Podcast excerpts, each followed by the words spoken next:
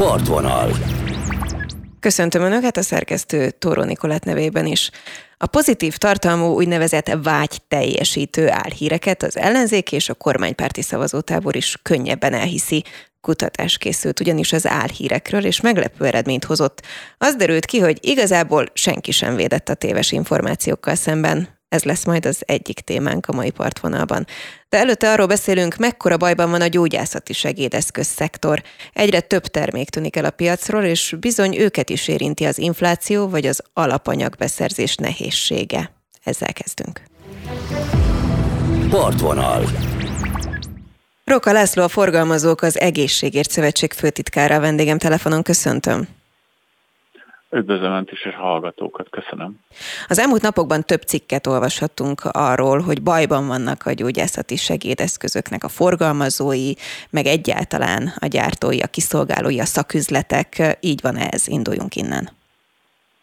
Igen, hát pontosan ez ö, régóta ö, nehézségekkel küzd a szakma, és, és próbálunk vele megbírkozni és ellátni a betegeket ettől függetlenül, hogy a finanszírozás esetleg alacsony vagy nem megfelelő mértékű. Keveset tudunk erről, úgyhogy kérem, hogy majd magyarázza el. Most éppen egyébként az, hogy bajban vannak, az mit jelent a gyakorlatban?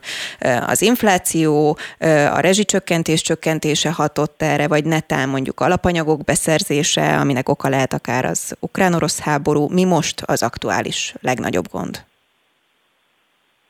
Hát az infláció az, az, az talán a, a, az elsődleges, ugye, ami, ami mindenkit országosan érint.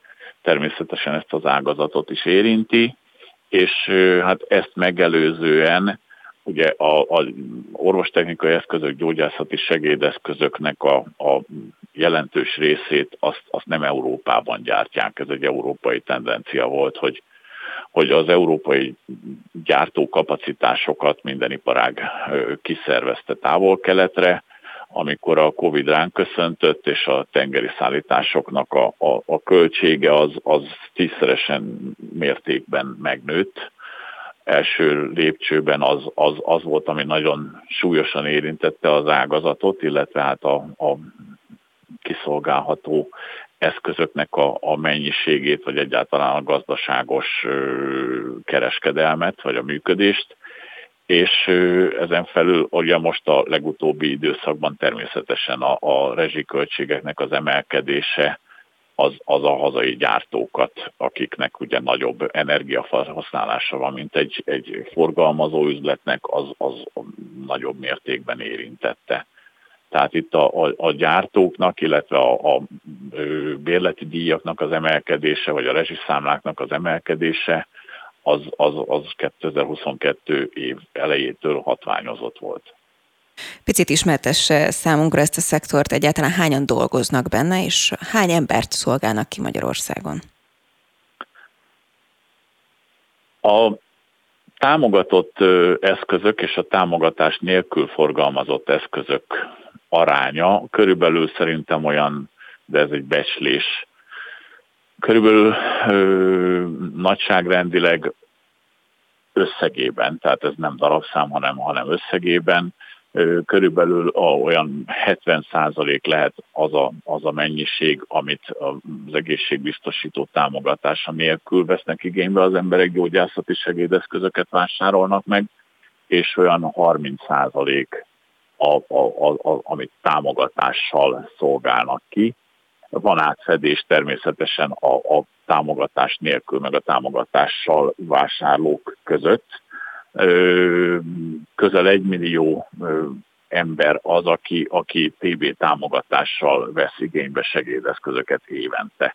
Nyilván vannak olyanok, akik évente többször is, tehát például a vizeletfelszívó betéteket, pelenkákat, kötszereket, szómazsákokat, azokat ö, három havos mennyiségekben rendelik az orvosok, és ők értelemszerűen legalább háromszor, illetve négyszer, vagy még többször ö, jelennek meg vásárlóként. De, de személyükben ugyanaz az ember, ha mondjuk négyszer vásárol, tehát körülbelül éves szinten olyan 4 millió vényt finanszíroz az egészségbiztosító, és ez, ez, ez körülbelül olyan, olyan közel egy millió ember. és azt gondolom, hogy a másfél millió körül lehet az a vásárló szám, aki, akik használnak gyógyászati segédeszközt. Mi az, ami a legkeresettebb termék egyébként, amiből a legtöbb fogy? Darabszámban egyértelműen a, az inkontinencia betétek. És Tehát azt, azt, azt ugye naponta hármat használnak a, a, a, azok, akik, akik inkontinencia zavarokkal küzdenek, és, és ennyit lehet támogatásra rendelni. Vannak olyan típusú betegségek, gerincvelősérültek, akiken gyakorlatilag átfolyik egy pohár víz is, ők többet. Annak a köre változik egyébként, hogy mit biztosít a TB?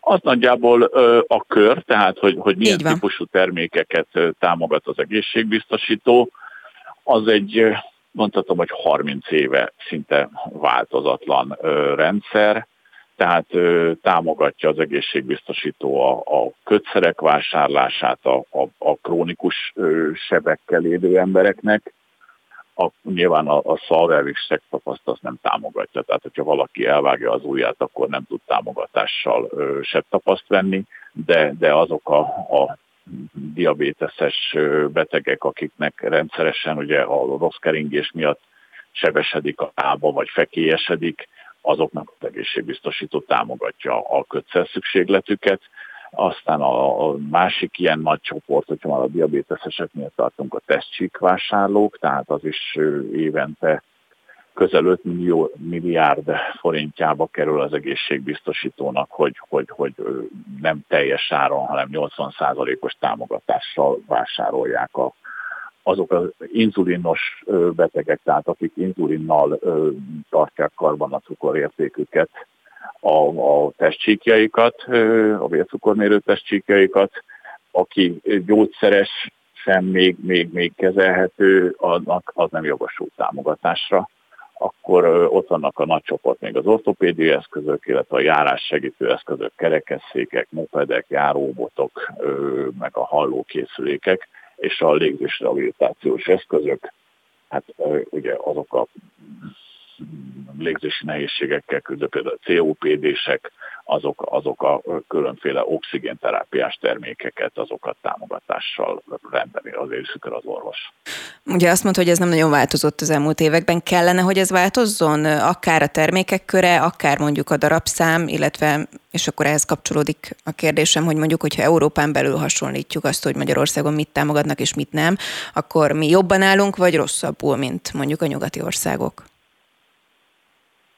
A, abban, hogy, hogy milyen típusú betegségekre milyen segédeszközök léteznek, abban lényegében nincs eltérés a, a nyugat-európai országok és a, a, a kelet-közép-európai országok között, hiszen a betegségek is ugyanazok. Abban, hogy mennyire korszerű egy-egy eszköz, abban azért már jelentős eltérések vannak.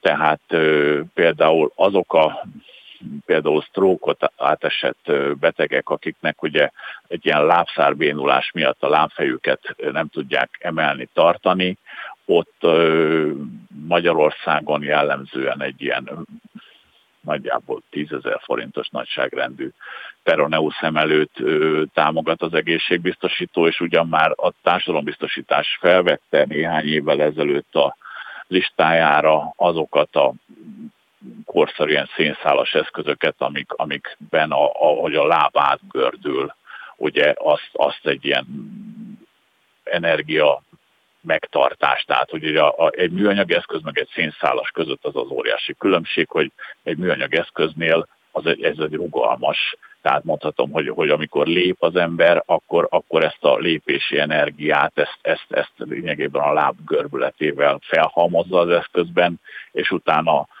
ezt, ezt, ezt vissza is kapja, és ezáltal sokkal, sokkal mozgékonyabb, tehát terepen vagy lépcsőn egy, egy ilyen szénszálas korszerű eszközzel sokkal könnyebb mozogni. Ennek nyilván az ára is jelentősen magasabb, tehát 10-12-15-szörös ára van. Ezeket nálunk összehasonlíthatatlanul kisebb mértékben támogatja Magyarországon az egészségbiztosító, mint, mint Németország, vagy Hollandiában, vagy bármelyik nálunk jómódúbb nemzeti biztosítót említhetném.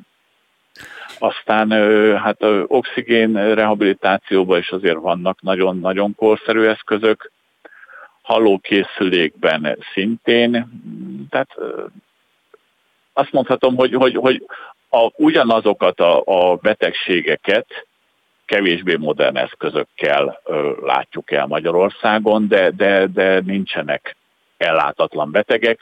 Most van egy olyan időszak, amikor időszakos áruhiányokkal ö, számolhatunk, nyilván ez nyáron meg is jelent a, a sajtóban is, hogy, hogy, hogy, hogy néhány multinacionális cég kivonta a termékeit a támogatási listáról, az inkontinencia eszközeit, mert, mert már olyan alacsony mértékben finanszírozza a biztosító, hogy már, már azon az áron Magyarországon nem, nem tudnak maradni, piacon maradni. Ez változott nyár óta?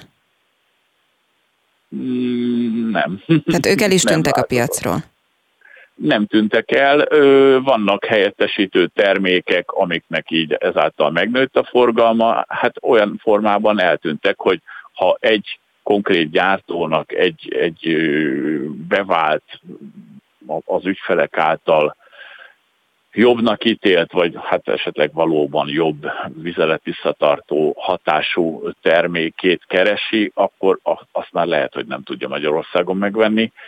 A probléma az az, hogy, hogy, hogy így, amikor, amikor így ilyen milliós nagyságrendben szűnik meg egy eszköz Magyarországon a forgalomban a támogatás révén, akkor, akkor egy kis része az támogatás nélkül sem beszerezhető már, mert azt mondja a külföldi gyártó, hogy, hogy, hogy, hogy azokat a termékeket, amik támogatással még megfelelő darabszámban fogytak, de miután a támogatás lekerült róluk már egészen minimális a darabszáma, néhány ilyen terméket azt, azt már tulajdonképpen csak külföldi webáruházakból tudnak a betegek megrendelni, hogyha ragaszkodnak ahhoz a típushoz. A másik ilyen ö, kritikus eszköz talán a, a katéterek. Tehát ugye vannak olyan betegségek, ahol, ahol a vízilletürítést az nem önként tehát hogy nem akaratlagos, hanem ugye a, a húgyhólyakba egy csövet kell felvezetni, és úgy, úgy intermittáló katéterezésnek nevezik, hogyha ezt a, a beteg saját magának végzi. Ezeknek az ára egészen döbbenetes mértékben megemelkedett, illetve mondhatom, hogy döbbenes mértékben alacsony Magyarországon. Tehát most éppen a, a, így a interjúval felkészülve megnézegettem a, az árakat, nálunk 270 forint plusz áfát ismer el költségként vagy fogyasztói árként az egészségbiztosító, és, és ezek Írországba olyan, olyan 3 euró, Angliában másfél font, Írországban mondjuk áfamentes az eszköz, nálunk 27%-os áfa terheli. Ebben várható változás? Mi nagyon reméljük, igen, hogy, hogy, hogy, hogy azok a típusú gyógyászati segédeszközök, amiket az orvos rendel, azokban talán egy, egy méltányosabb teherviselést vár az állam azoktól a betegektől, akik, akik ezen az eszközöknek a használatára szorulnak, és az orvos rendeli. Említett... régóta kérjük, igen. Említette, hogy a hazai termelés az kisméretű ahhoz képest, ugye, hogy milyen eszközállományra van szükség. Mm, sokszor beszélünk sok szektorban arról, hogy szakember hiány van, ez az önök területén érvényese? Nagyon, nagyon, nagyon, nagyon. A, a, a, mondhatom, hogy a, a szakember hiánynak, ahogy mi volt előbb a tyúk vagy a tojás, azt már így, így utólag nehéz visszabogozni. Tehát Magyarországon sosem volt egy, egy különösen magasan ö, pozícionált ö, iparág a, a, a fogyatékos embereknek az ellátása. Tehát értelemszerűen itt a, a, a gyártó szakembereknek a, a jövedelme is lényegesen alacsonyabb, mint Németországban. Ez miatt ugye, hogyha egy fiatalember a, a, a továbbtanuláson gondolkozott, akkor, akkor inkább autószerelőnek ment már, már évtizedekkel ezelőtt is, mint ortopédiai cipésznek, vagy akár ortopédiai műszerésznek. Egyébként ezt, ezt, ezt a, a, főképp a német és angol nyelvterületen már, már régóta a, a, a hallókészülék ellátásban is, tehát a, a, az akusztikusokat, vagy hallásakusztikusokat, illetve az ortopédiai műszerészeket is főiskolán képzik. Nálunk ez középfokú képzés volt mindig is, tehát sosem volt Magyarországon felsőfokú képzés, és ennek megfelelően a, a jövedelmekben is jóval nagyobbak a különbségek. Ez okozta, hogy ortopédiai cipészképzés nagyon régóta, tehát én emlékeim szerint legutoljára talán 5 évvel ezelőtt végeztek középfokon ortopédiai cipészek. Ortopédiai műszerészképzés három éve nincsen, audiológus asszisztenseket, azokat még képzünk, de hát nyilván jóval nagyobb létszámban kellene oktatni ahhoz, hogy, hogy a lakosság megfelelően ellátva legyen. Mennyire versenyképes ez a munka? Mennyit keres egy szakember körülbelül? Meg lehet ebből élni? Hát meg lehet élni. Egy, egy mondjuk egy bolti eladóhoz képest talán többet keres, egy, egy műszerészhez, vagy egy, egy, egy autószerelőhöz képest én azt gondolom, hogy, hogy fele harmadába kereshet. Tehát, tehát az, hogy meg lehet élni sok mindenből, kérdés, hogy milyen színvonalon. Sajnos az a helyzet, hogy, hogy, hogy a, a fiatalok vázolatlanul nem nem keresik ezeket a szakmákat a, a különféle ilyen ö, képzési konferenciákon, ahol, ahol, ahol ugye 14-18 éves fiatal embereknek mondjuk azt, hogy, hogy, hogy mi, mi jövőt vagy, vagy egzisztenciát adunk neked, hogyha már az iparágról beszélek, hogyha, hogyha ezt a szakmát tanulod, ilyet, ilyet nem tudunk hitelesen ígérni egyenlőre. Bízunk benne, hogy ez a helyzet változni fog. Hogyan látja ennek a szektornak a mondjuk közeljövőjét, mert a távoli jövőről szerintem egyelőre nem érdemes egy ilyen gazdasági környezetben beszélni. Úgy, hogy ugye a hírek arról szóltak, hogy vagy arra hívták fel a figyelmet, hogy az ágazatnak a vényre kapható termékei már 17. éve ársapka van, és ez a szó ugye nagyon trendi ma Magyarországon, és mindenki azt találgatja, hogy egyéb mondjuk élelmiszer élelmiszer termékeken meddig marad ez az ársapka. Az önök szektora úgy tűnik, hogy ennek az ársapkának, ennek a hosszú ársapkának köszönhetően azért igen komoly gondokkal küzd. Valóban komoly gondokkal küzd, és, és valóban erre valamilyen megoldást muszáj lesz találni, mert, mert Hát a, a, az eszközöknek, ugye a, a, ez korábban megjelent a hírekben a Mozgássérültek Egyesületének Országos Szövetsége jelezte, hogy, hogy, hogy, hogy a, az általuk képviselt mozgásszerű fogyatékkal élő emberek minőség romlásról számolnak be, nem feltétlenül minőségromlásról beszélhetünk, de, de tény, hogy, hogy, hogy a, a termék választék az szűkül. Tehát például amikor egy, egy, egy járóbotot még, még, még elkezdtek gyártani a 70-es, 80-as években, akkor az evidencia volt, hogy, hogy, hogy 100 kiló alatt nem gyártunk botot, mert, mert, mert az, az mindenkinek jónak kell lenni, aztán ugye a költségek csökkentésével a, ezeknek a botoknak némelyiknek a falvastagsága csökkent, akkor értelemszerűen ugye már, már, már csak 90 kilós, vagy találkoztam már 80 kilóra rendelhető eszközzel is, hát az nem jó mindenkinek. Értelemszerűen, ami pedig 120 kilóra vagy 150 kilóra jó járó botok, ugye gyártanak azért a magyar gyártók ilyeneket is, azok olyan magas árba ö, kerültek ársávba, hogy, hogy, hogy azokat már társadalombiztosító támogatásával nem lehet megvásárolni, és hát drágábbak lényegesen, mint ezek az olcsóbb eszközök. Úgyhogy ez, ez talán nem tesz jót az ágazatnak sem, vagy az ágazat fejlődésének sem, de leginkább a betegek számára kedvezőtlen következmény ez, hogy, hogy, hogy, hogy szűkmarkúan méri a költségvetés a támogatásokat.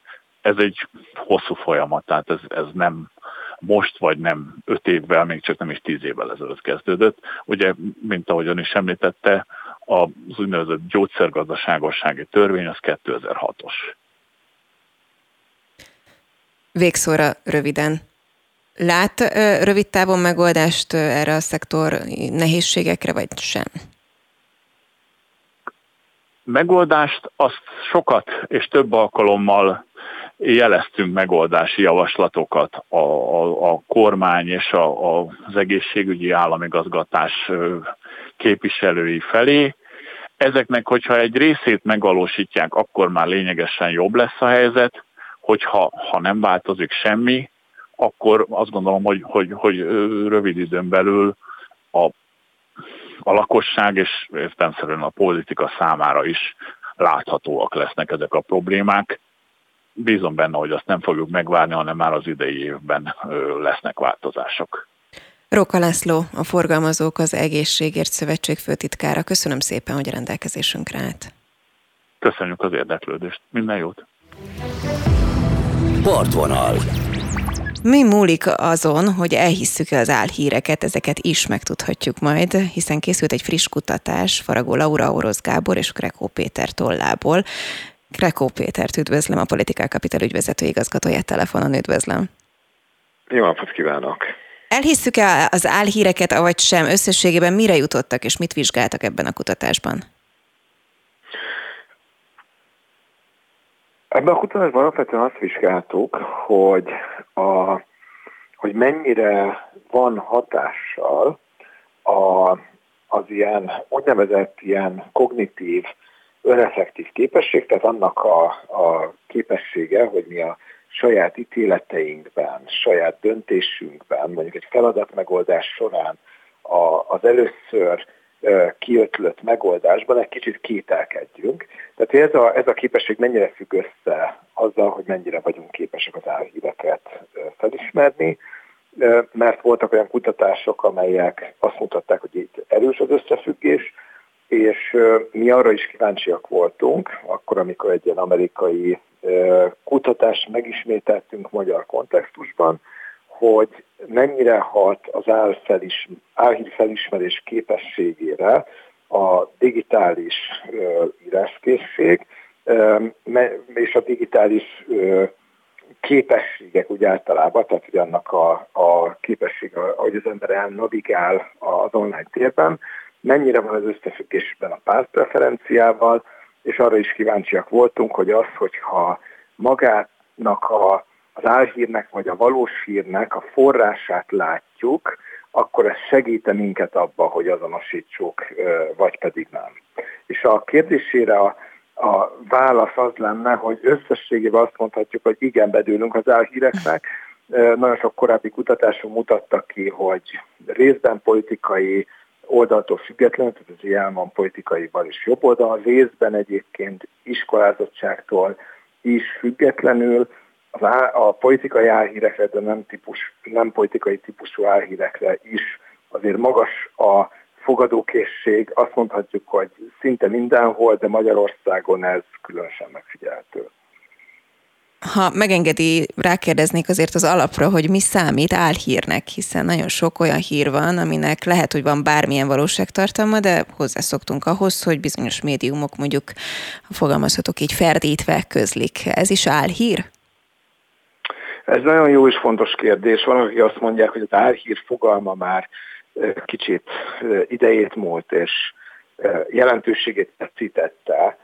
Egészen egyszerűen azért, mert a vegytiszta álhír, amit úgy szoktunk megfogalmazni, hogy egy olyan szándékosan megtévesztő információ, ami, ami valamilyen teljesen újat alkot a világban, tehát hogy nem létező eseményt láttat létezőként, szóval ez a típusú álhír egyébként ritka, és a dezinformáció tágabb fogalma az azt szokta, azt szokta jelenteni, hogy a, az információban a kisebb torzítások, vagy akár részben valós információk alapján a megvezetés, az egy sokkal hétköznapi formája mondjuk a, a, a, az információs becsapásnak. De ebben a kutatásunkban mi ö, valós híreket, amelyek, amelyek tényleges eseményekről számoltak be, és amelyek a, meg is jelentek a magyar média különböző orgánumaiban. Ezeket állítottuk szembe olyan tényleges álhírekkel, amelyek, amelyeknek viszont nem volt semmi valóság alapja, és amelyeket egyébként létező álhíroldalakról szedtünk, és ez, ennek a kettőnek a, a hitelességét állítottuk itt szembe egymással. Mondjuk az utóbbira a, az egyik példa, volt egy olyan álhír, ami arról szólt, hogy a a, a Fidesz döntött arról, hogy a 13. havi nyugdíjat eltörli. Nem volt semmilyen döntés, ezt egy álhíroldalról szedtük, és a, a, a résztvevőknek a kísérletet egy reprezentatív mintán csináltuk, az volt a feladata, hogy megkülönböztessék egymástól az álhíreket és a valódi híreket, és ezt hoztuk összefüggésbe ugyebár mindazzal a vált, változó sokassággal, amelyet már korábban említettem. Láthatták a forrást egyébként?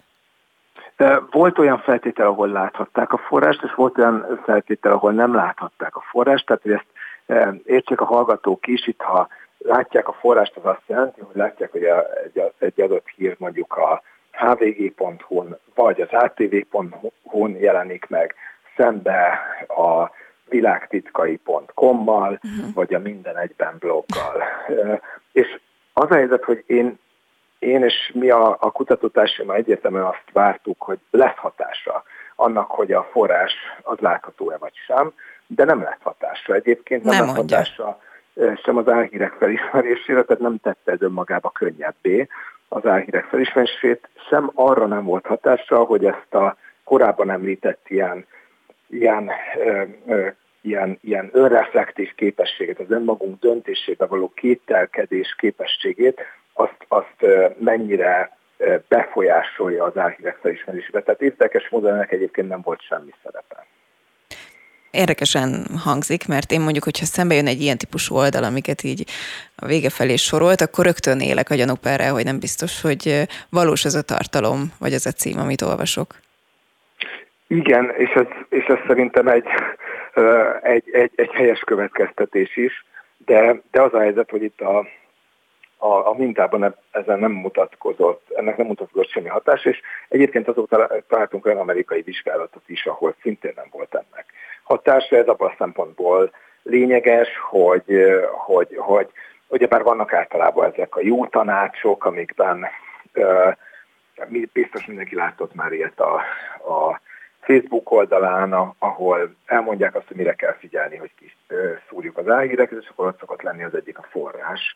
De úgy látszik, hogy önmagában a forrás feltüntetése, az, vagy a forrással kapcsolatos információ, ez nem óv meg minket attól, vagy úgy általában a lakosság nagy részét, hogy bedőjön az álhíreknek, és már korábbi kutatásainkból pedig azt pontosan láttuk, hogy azoknak az álhíreknek vagyunk hajlamosabbak bedőlni, amelyek valamilyen szempontból jó híreket hoznak, valamilyen vágyakat teljesítenek, és hogyha ez igaz, hogyha olyan, olyat olvasok, amely, amit el szeretnék hinni, akkor, akkor hitelesnek tartom az információt, és ezt a hitelességet vetítem ki a forrásra, tehát ha, a, ha jó hírt olvasok, akkor inkább hiszek a, a, a forrásnak, mint ha nem jó hírt olvasok, részbe függetlenül a forrás jellegétől.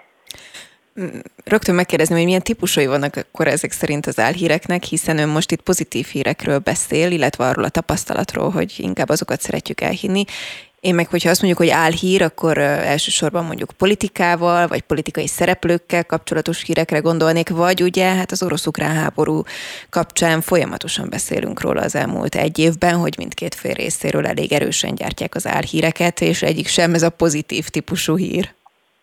Igen, igen, ez, itt egy korábbi kutatásunkra utaltam vissza. Ebben a kutatásban, amiről most beszélünk, itt vegyesen voltak, voltak politikai hírek, illetve semleges hírek, tehát hogy, hogy olyan hírek, aminek nem volt semmiféle politikai tartalma, mondjuk nem tudom, egy, egy, egy sámán Peruban felfedezett valamit, volt egy ilyen jellegű hír is.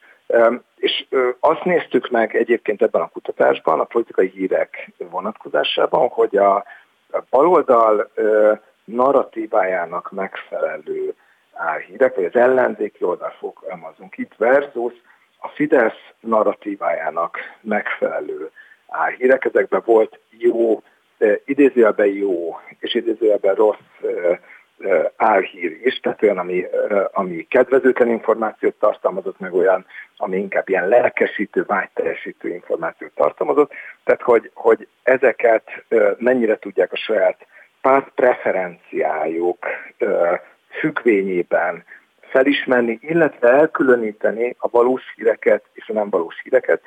És az egyik érdekes, és egyébként számunkra is meglepő eredmény az lett, hogy a kormányoldal szavazói nehezebben különítették az álhíreket és a valódi híreket egymástól egyrészt, másrészt azt a fajta kritikai képességet, amiről korábban beszéltünk, a saját döntésben való kételkedés képességét, ezt kevésbé állították az álhírek és a valós hírek elkülönítésének a szolgálatába. Tehát, hogy találtunk egyfajta ilyen politikai asztimetriát, és nyilván ez nem jelenti azt, hogy, a, hogy, hogy az ellenzéki szavazók semmilyen álhírt nem hisznek el, a kormánypárti szavazók meg minden álhírt elhisznek, viszont láttunk ebben, ebben különbséget, és voltak olyan korábbi kutatások például az Egyesült Államokban, amelyek hasonló asszimetriát mutattak ki mondjuk a republikánus és a demokrata szavazók között, de én korábban olyan hazai kutatást nem nagyon láttam, ami ezt a fajta egyensúlytalanságot kimutatta volna. Mi ennek az oka? Hát azt hiszem, hogy ezzel sem ön, sem a hallgatók nem nagyon lesznek elégedettek ezzel a választal, hogy ebből az egy kutatásból ezt nem tudjuk megállapítani, de az a helyzet, hogy tényleg erről van szó. Itt három lehetséges magyarázat van, de többet is említhetünk egyébként. Az egyik az az lehet, hogy a kormányoldal szavazói általában egy kicsit elkényelmesednek talán akkor, amikor az információk a politikával és a közélettel kapcsolatban megtalálják őket, mert hozzászoknak ahhoz, hogy a saját kedvelt politikai erő van hatalmon, és ezért a, a, a kormány által dominált nyilvánosságban különösen elalszik egy kicsit a kritikai képességük, vagy amikor azzal szembesülnek, hiszen azt gondolják, hogy, hogy őket úgy akarják megvezetni. Ez az egyik lehetőség. A másik, az, az a politikai ideológiával lehet kapcsolatos, vannak olyan kutatások, amik azt mutatták, hogy a konzervatívok körében valamivel gyengébb az álhírek felismerésének és a, a jó és valós hírek megkülönböztetésének a képessége, mint a, a liberálisabb szavazók körében, de tegyük hozzá, hogy ez nagyon kontextusfüggő, és önmagában ö, ellentmondásos eredmények vannak. Tehát, hogy ezt, ezt én nem, nem tartom egy, egy olyan magyarázatnak, amelyet minden helyzetre rá lehet húzni. Egy harmadik magyarázat meg az lehet, hogy, hogy ha a kormányoldal médiájában, és az helyzet, hogy azért erre azért sok média vizsgálat utalt már, mondjuk elég itt a mértéknek a kutatásaira utalni, hogyha a kormányoldai médiában dominánsabban jelen van a dezinformáció és az álhír, akkor elképzelhető, hogy ehhez szoknak hozzá jobban a kormányoldali szavazók, és ez megint csak egy kicsit elaltatja a, a kritikai érzéküket.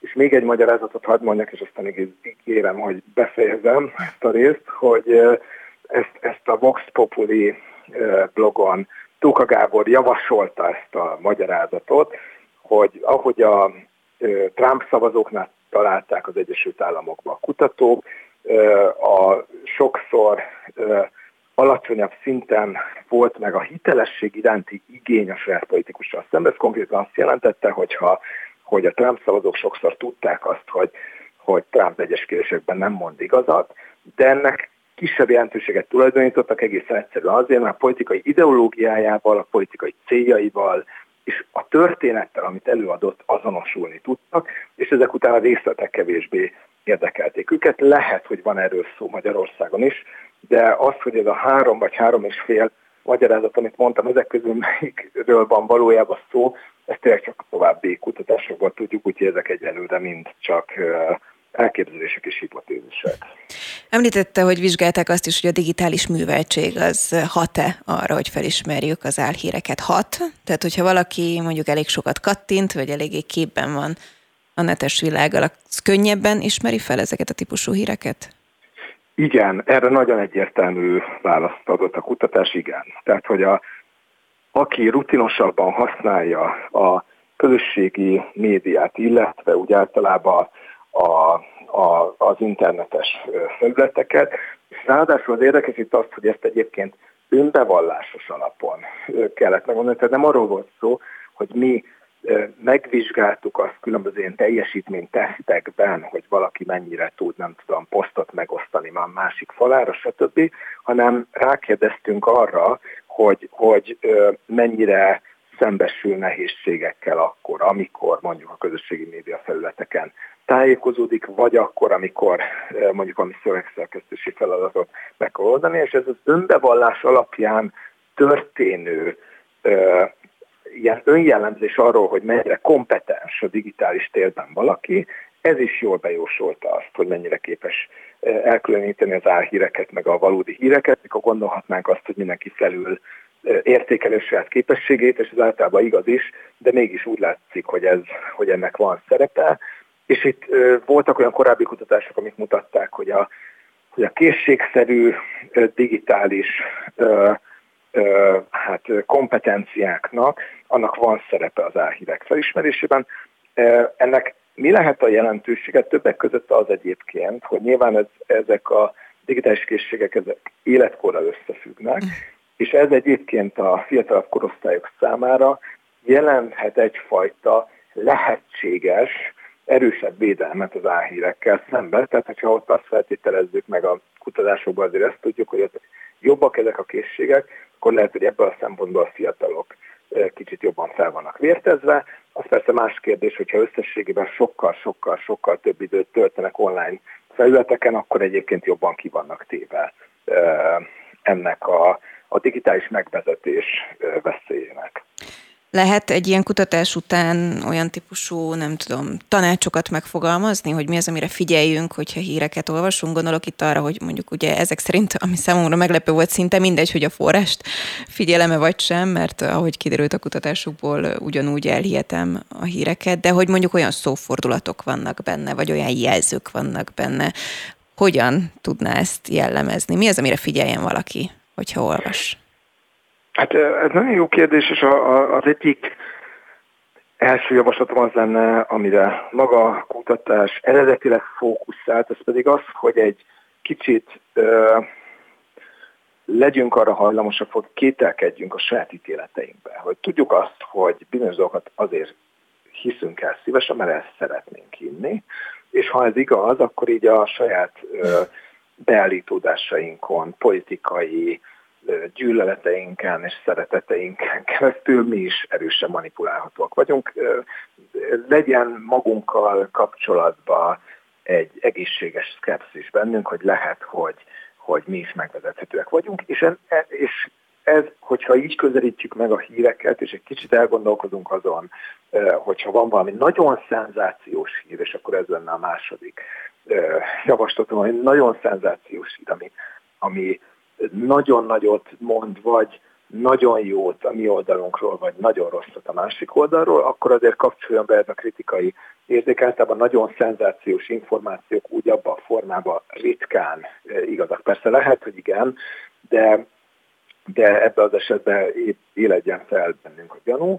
E, én azért azt mondanám, hogy, hogy, hogy azért a forrást továbbra is érdemes figyelembe venni, és hogy nyilván Magyarországon azért a hát hogy mondjam, a mainstream nyilvánosságból is bőven jönnek az álhírek. Lehet egyébként, hogy ezért is volt nálunk kisebb szerepe a, a, a forrás megismerésnek, de például az urbanlegend.hu honlapon, meg egyébként a Lakmusnak is van egy ilyen gyűjtése, ott azért a, a, az ilyen virtigli álhíroldalak szépen össze vannak gyűjtve, hogyha olyanokról olvasunk híreket, ebből van politikai, vagy nem politikai is, akkor, akkor ott a legegyszerűbb szerintem, hogyha azt feltételezzük, hogy amit olvasunk, az nem igaz, és aztán lehet, hogy túlkételkedtünk, de ez még mindig jobb, mint hogyha ha, ha becsap becsapnak minket, és, és a hiszékenységünket kihasználják.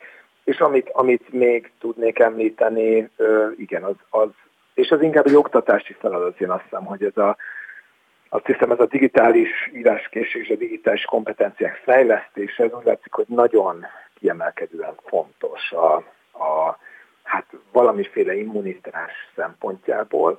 És egy összességében azt mondanám, hogy az oktatásba beemelni az álhírek, a dezinformáció problematikáját, és mindehez jó készségeket, gondolatokat, lehetőségeket adni mondjuk a diákoknak arra, hogy, hogy, hogy ők maguk, vagy idősebbeknek, tehát itt az oktatás az, az sok csoportot célozhat, hogy ők maguk el tudják különíteni a, az álhíreket és a valódi híreket, az, az biztos, hogy, hogy fontos és hasznos lenne.